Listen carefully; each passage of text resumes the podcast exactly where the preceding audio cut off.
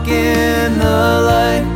He is the way and the truth, and in Him is the life. If we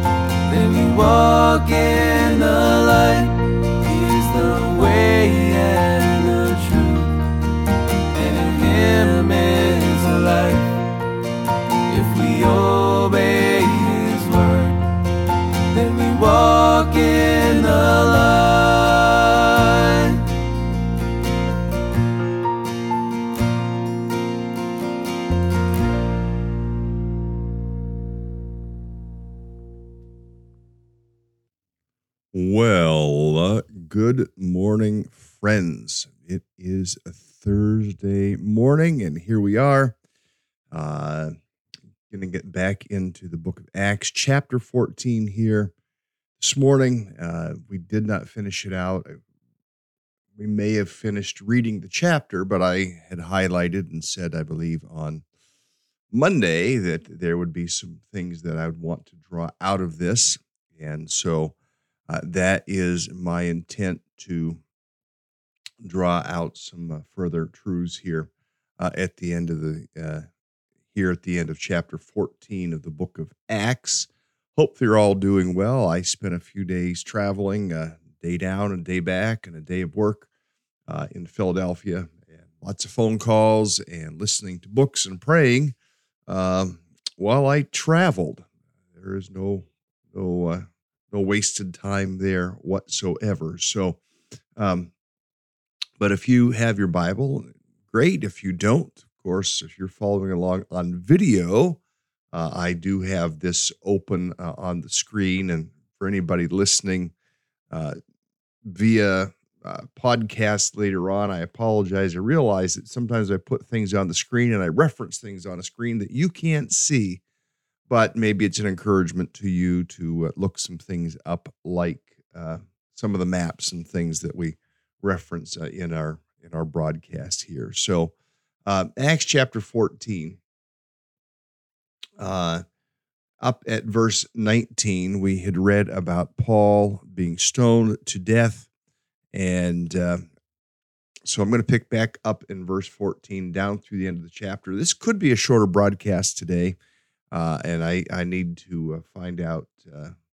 Uh, uh, we we have some uh, studio adjustments taking place. Hopefully, it doesn't affect you negatively. Hopefully, it only in, in affects you positively. Uh, although my uh, one of my meters is telling me something still not quite right, but uh, as long as you have a good experience and the teaching goes out, that is the main thing. So, Acts 14 19. Some Jews came from Antioch and Iconium. Now, this is Antioch in what we now call modern Turkey uh, and Iconium. And I'll put that, um, that map back up. It says, and they won the crowd over.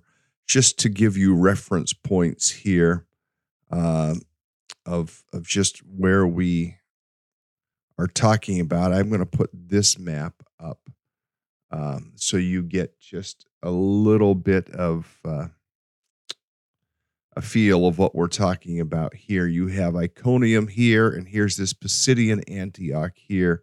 You notice this is called Asia. We always think of Asia as being, um, you know, China and whatnot, but really Asia begins uh, uh, way over here this far into Turkey. In fact, most of the landmass of Turkey uh, is considered Asia, uh, even in modern day, and uh, just the, the very northwestern part uh, across the the canal, uh, or not the canal, but the channel uh, is is considered European.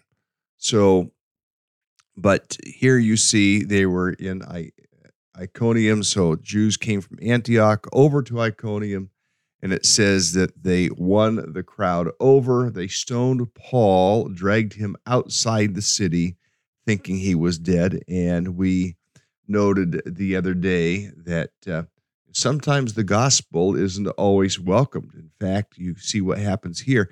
Uh, I was listening to uh, some podcasts in, in my travels uh, about a man who served in Sudan, and he was talking about uh, what they had to face at times in serving their uh, in carrying the gospel out in Sudan, and this this would have been back in the 1990s, uh, and some places they face gunpoint, some faces uh, some places they face arrest, some places it could even lead to death. Uh, and in many places of the world, uh, India, we have people in India uh, who carry the gospel out in in in spite of the fact that uh, it could lead to their arrest and it could lead to their demise. So, um, are we willing? I mean, we're, hardly willing sometimes to share our testimony with somebody in church. And I have said before, if we can't tell people in church our testimony, uh, if we can't tell people that we know uh, that are other believers, even something spiritual, then, then how in the world are we going to be a witness for Christ outside the walls uh, of a church? We need to get comfortable with those types of things, being able to communicate the gospel to someone. Um, so, back into the text, it says, uh, after they dragged him out of the city, they thought he was dead. And then verse 20 says, uh, After the disciples gathered around him, he got up, went back into the city. And the next day, he and Barnabas left for Derbe. So, disciples gather around, pick him up, clean him up. Um, is kind of uh, revived, regenerated. Um, I don't mean that in a spiritual sense, but I uh, I, I mean, in in the sense of you know, kind of regains his composure, regains his uh, um, conscious state, and whatever bewilderments there. Remember, they thought they stoned him to death. So I mean, it was it was quite a severe stoning uh, that took place. So they gathered around him. Says he went back uh, into the city the next day. He and Barnabas left for Derbe. So putting this back up just so we can have once again uh, a sense of reference here. So they, they left for Derbe. says they preached the good news in that city and won a large number of disciples. Uh, then they returned to Lystra, Iconium, and Antioch strengthening the disciples and encouraging them to remain true to the faith. Um, I, I, come back to the question of winning this large number uh, of disciples. I mean, is this something that excites us? Is this something that we are uh, even thinking about? I mean, we, we tend to think about secondary, third dairy, uh, fourth dairy, uh, tenth dairy issues. Uh, when the large issue is the concern to see a large number of disciples won and notice it doesn't just say Christians, it doesn't just say people who pray to prayer, disciples. These people, I mean, some of them had heard uh, what happened uh, to him in um, in Iconium. Uh, they heard about the persecution. They perhaps saw the bruises on his body uh, and knew the risk and said, if it's worth this much, we want to be followers of Jesus as well the burden, the prayer, the focus, the intensity. You know, when we come to church, we, we, we sometimes, at least in American church, we're so selfish. What's in it for me? Well, you know, really, church should be a place where we come back. Yes, we worship our God together for what He's been doing, but we get our batteries recharged. We we we become inspired to go back out and do gospel ministry outside the walls of the church as happened here, as we read here in these verses that he preached the good news in that city, won a large number of disciples. Then it says they returned to Lystra, Iconium, and then to Antioch. Again, this is the Antioch in Turkey. Uh, strengthening the disciples and encouraging them to remain true to the faith. Uh, this, this was Paul's tact. This was Paul's approach to uh, to strengthen them, to encourage them to remain true to the faith. Uh, and uh, notice the words that Paul said to them in verse 22 We must go through many hardships to enter the kingdom of God. How foreign is that to. Um, how foreign is that type of thinking uh, in in our day. Uh, I, I think it's maybe quite foreign. I mean, we we want to communicate the gospel. We don't want to indicate, you know, if you pray and receive Jesus, everything in your life will be better. No, that's not true. Uh, here's Paul saying, uh, we must enter, we must go through many hardships. Look at it right there. We must go through many hardships to enter the kingdom of God. Now, I'm not saying that following Jesus doesn't make, in some measure, life easier. Uh, it makes it life life easier in that you know that God is with you. It, it makes life easier in that, that you experience the power of the Holy Spirit uh, to strengthen you to go through the, the challenges and the difficulties and the trials of life. Those things are true. However, um, there will be difficulties. And sometimes there will be difficulties because of the gospel. There will be difficulties because we choose to follow Jesus. And so Paul says this. And in fact, Jesus, in the, if you remember the, the Sermon of Beatitudes back in Matthew chapter 5, that's a message given to not a large crowd, it's a message given to followers saying, Look, if you follow me, you're probably going to have these experiences in your life. So blessed are you if, blessed are you when these things happen.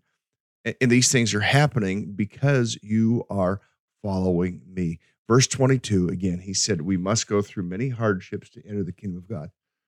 For those of you going through hardships, especially going through hardships because of following Christ, you know we don't we don't have it here as much uh, now depending on where our dear friends uh, new acquaintances our, our family from uh, india uh, are um, you may be in regions in states in india where there is persecution i, I know in northern india that the persecution uh, can be quite severe uh, and, and, I don't know. We've never really got to the to just where, and maybe it's best that you not say for your own benefit, I, I recognize, uh, but some of you, uh, like Santhus or uh, I mean, you, you might live in places in, the, in, in India where uh, it's it's very severe. And I can tell you that there are ministry initiatives uh, taking place even in those places. And uh, yesterday's uh, Tuesday's conversations, some of which had to do with Mumbai, um, and a regular correspondence with people up in the north eastern side of India as well. But some face the persecution and you will suffer, uh, perhaps to choose to follow Jesus. So the encouragement to be strengthened. Strengthened what? What what did Paul strengthen them with? It says he strengthened them to remain true to the faith. And, and that would be my encouragement to you as well, that you would remain true to the faith yeah, there there are hard things, and I get that. I, I understand, and you know, some of you go through. You have challenges, uh, big challenges. We all have challenges to a certain measure, but some of you go through uh, really, really large challenges in your life uh, on a regular basis. Uh, and I would, I want to encourage you: remain true to the faith. Keep looking to Jesus. Keep believing in what He will do in your life keep trusting him. The words I believe I the Father would whisper to all of us, trust me. Now I know that gets hard as you trust, but you're not maybe seeing the immediate answer. Now sometimes he's saying, okay, I want you to make an adjustment in your life. I want you to do something different. I want you to go somewhere different. I want you to um, deal with this issue. I want you to, and, and you can fill in the blanks. And sometimes, as long as we don't listen to those things, we don't see breakthrough. Sometimes there are things that we have to face in order to see the breakthrough. Now, I, I want to get to the next couple verses here. I mean, he encouraged them to remain true to the faith, said we must go through many hardships to enter the kingdom of God. And then it says in verse 23 Paul and Barnabas appointed elders for them in each church, and with prayer and fasting committed them to the Lord in whom they had put their trust. I want to highlight the ministry model Paul establishes here the appointing of elders. Elders need to be people who are followable. Elders need to be people who uh, will give provide spiritual leadership. Uh, elders uh, would be people who oversee and direct the spiritual affairs of the church. Uh, elders would be the ones who would continue to bring encouragement and to strengthen the believers. And um, it doesn't say that he called pastors. Now, elders and pastors, just technically, uh, the same word. Uh, elders are pastors. Uh, not in our Western way of thinking, but in the true biblical sense, uh, word sense, study sense in First Peter, not First Peter, First Timothy, uh, chapter three, when it delineates uh, elders, it's speaking the same language. They, they are ones, the same language for elders and pastors. Now, some have a unique sense of giftedness uh, and a unique sense of calling as the teachers or as apostles or as evangelists or as shepherds in a un- more unique sense and i understand that. However we what we have done is diminished elders and we've elevated the, the pastor to the, to the, the place of well the church can't function without the pastor. Well right here we see paul establishing elders. And uh, so we, we need to understand that model, get back to that model, be willing to follow that model. Uh, and people need to aspire to eldership, to spiritual leadership. And I'm not talking leadership that in eldership isn't about uh, buildings, bucks, and butts in the seat. Uh, no, that that's that's management stuff. That's that's the high calling of deacons. Uh, elders are responsible for how do we keep the people spiritually encouraged? How do we keep the people spiritually growing? Uh, how do we keep uh, You know, where are people at in their spiritual development as disciples? Uh, are we moving them in a in a progression? Uh, it, it's you know sometimes we think there's Christian, non-Christian, and that's the only two categories. But there are categories also uh, w- within the life of the disciple that uh, you know the, the goal as a disciple would be to grow to the point where you're multiplying some other disciples. Now, some are going to multiply lots of disciples. Some are going to multiply maybe a few disciples. But for that to become our goal, how do we do that?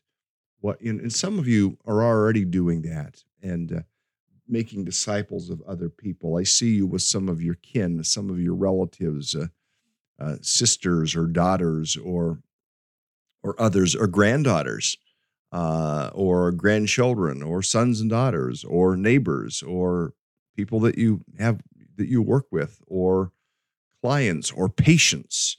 I'm trying to cover the various bases here uh, of people that i know are represented at least during this live portion of the broadcast.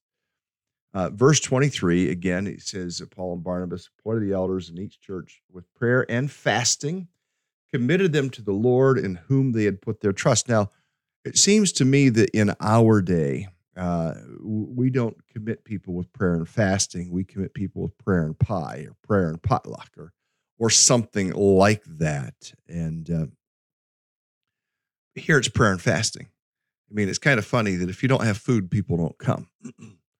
but what about coming to an event and pray and, and fasting? In fact, coming to an event, an evening event, perhaps, or we're, we're, we're going to have uh, here in a few weeks at our church potluck and prayer. Well, that's all good. I, I, am not wanting to diminish that. But what about we're going to come together and, and we're going to skip lunch together? Uh, those who are willing to not have lunch and pray together and intend not to go home and eat lunch because we're going to fast through a, lunch period. There's just an example because, mean, the, the difference here in, in the era the difference in the day, maybe the difference, the intense, uh, intensity, um, not wanting to miss a meal when maybe we need to pray and fast because it says in this verse, verse 23, they prayed, they fasted, committed them to the Lord in whom they'd put their trust. Now, back into these closing verses, after going through Pisidia, they came to Pamphylia. And when they had preached the word in Perga, uh, they went down to Attalia. Attalia is is a beautiful place. I, I, have not traveled there yet, but I really want to go to this part of Turkey because it looks absolutely stunning. Says from Attalia, they sailed back to Antioch, where they'd been committed to the grace of God for the work they had now completed. Now they completed the work. They made the journey. They established churches.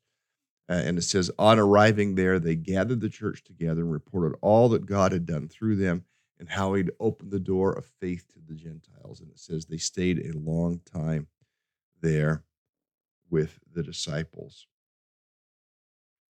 Considering uh, what we are looking at here, considering uh, what we are reading, notice they uh, where they had been committed to the grace of God. Uh, that's that's something that uh, you know to to think about committing people to the grace of God? Uh, and and do we take that tact, uh, or are we just like, okay, here's your meal, here's a gift, you know, uh, see you later. Here's a gift card. No, I mean, they were committed to the grace of God for the work now completed. We we need to continue to pray for missionaries. Uh, we're going to have, I think, two different missionaries with us this summer at our church um, one uh, the end of July, July 30th. Um, Marco and Jenny Godino from Mexico. Uh, and then the end of uh, August, I believe, we're going to have Dave Marilyn Kibbe uh, from Thailand who will be coming sharing it. And excuse me, that should be a great time of excitement. We would, should want to hear the report of how's it going. So uh, they went back. They got the church together, reported all that God had done, how He'd opened the doors. And it says they stayed there a long time with the disciples, um, just lingering, staying there, being together.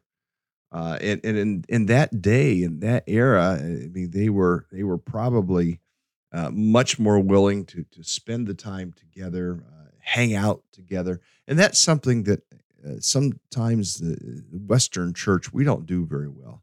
You go to church, you get there late, and you leave as quick as church is over, and that that that happens in some churches. Now we have some people who linger around at our church, some people who get there early, uh, but to, to be the type of place where people linger a long time. Now, they stayed there a long time. They taught, they shared, they encouraged, they prayed. Uh, perhaps they, they did some, uh, some business uh, to raise funds for the next uh, endeavor they'll go on. Um, sometimes the, the, church was supporting them in their endeavors, and sometimes they were working uh, for their endeavors.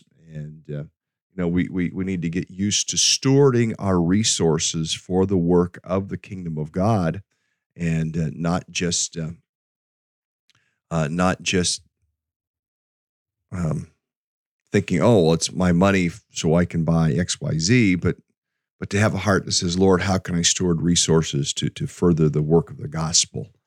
So, and, and I've shared some of those things in the last uh, last week, even. I mean, there are needs in South Sudan, and uh, there's a training event. We're trying to uh, equip uh, people who will become trainers uh, and, and, become stronger disciple makers and expand the gospel through South Sudan, Uganda, and Kenya. And uh, you know, we they need to be resourced. Uh, we're in a place where we have resources, and they're in a place where they can't they can't get resources or because they, there's no money, there's not jobs, there's that not that type of thing. Probably somewhat like our friends in India kind of the same thing. Eh, but we're resourcing ministry multiplication. That that is where we like to resource um, and things like micro business, and we're beginning to get. That's not going to be the forefront of ministry ever, probably for me, but trying to help get people connected uh, or bring people in who can help with micro business uh, or or maybe develop some capital to help people get started with chickens or coffees or all kinds of uh, uh, of business uh, endeavors so that they can be sustainable long term.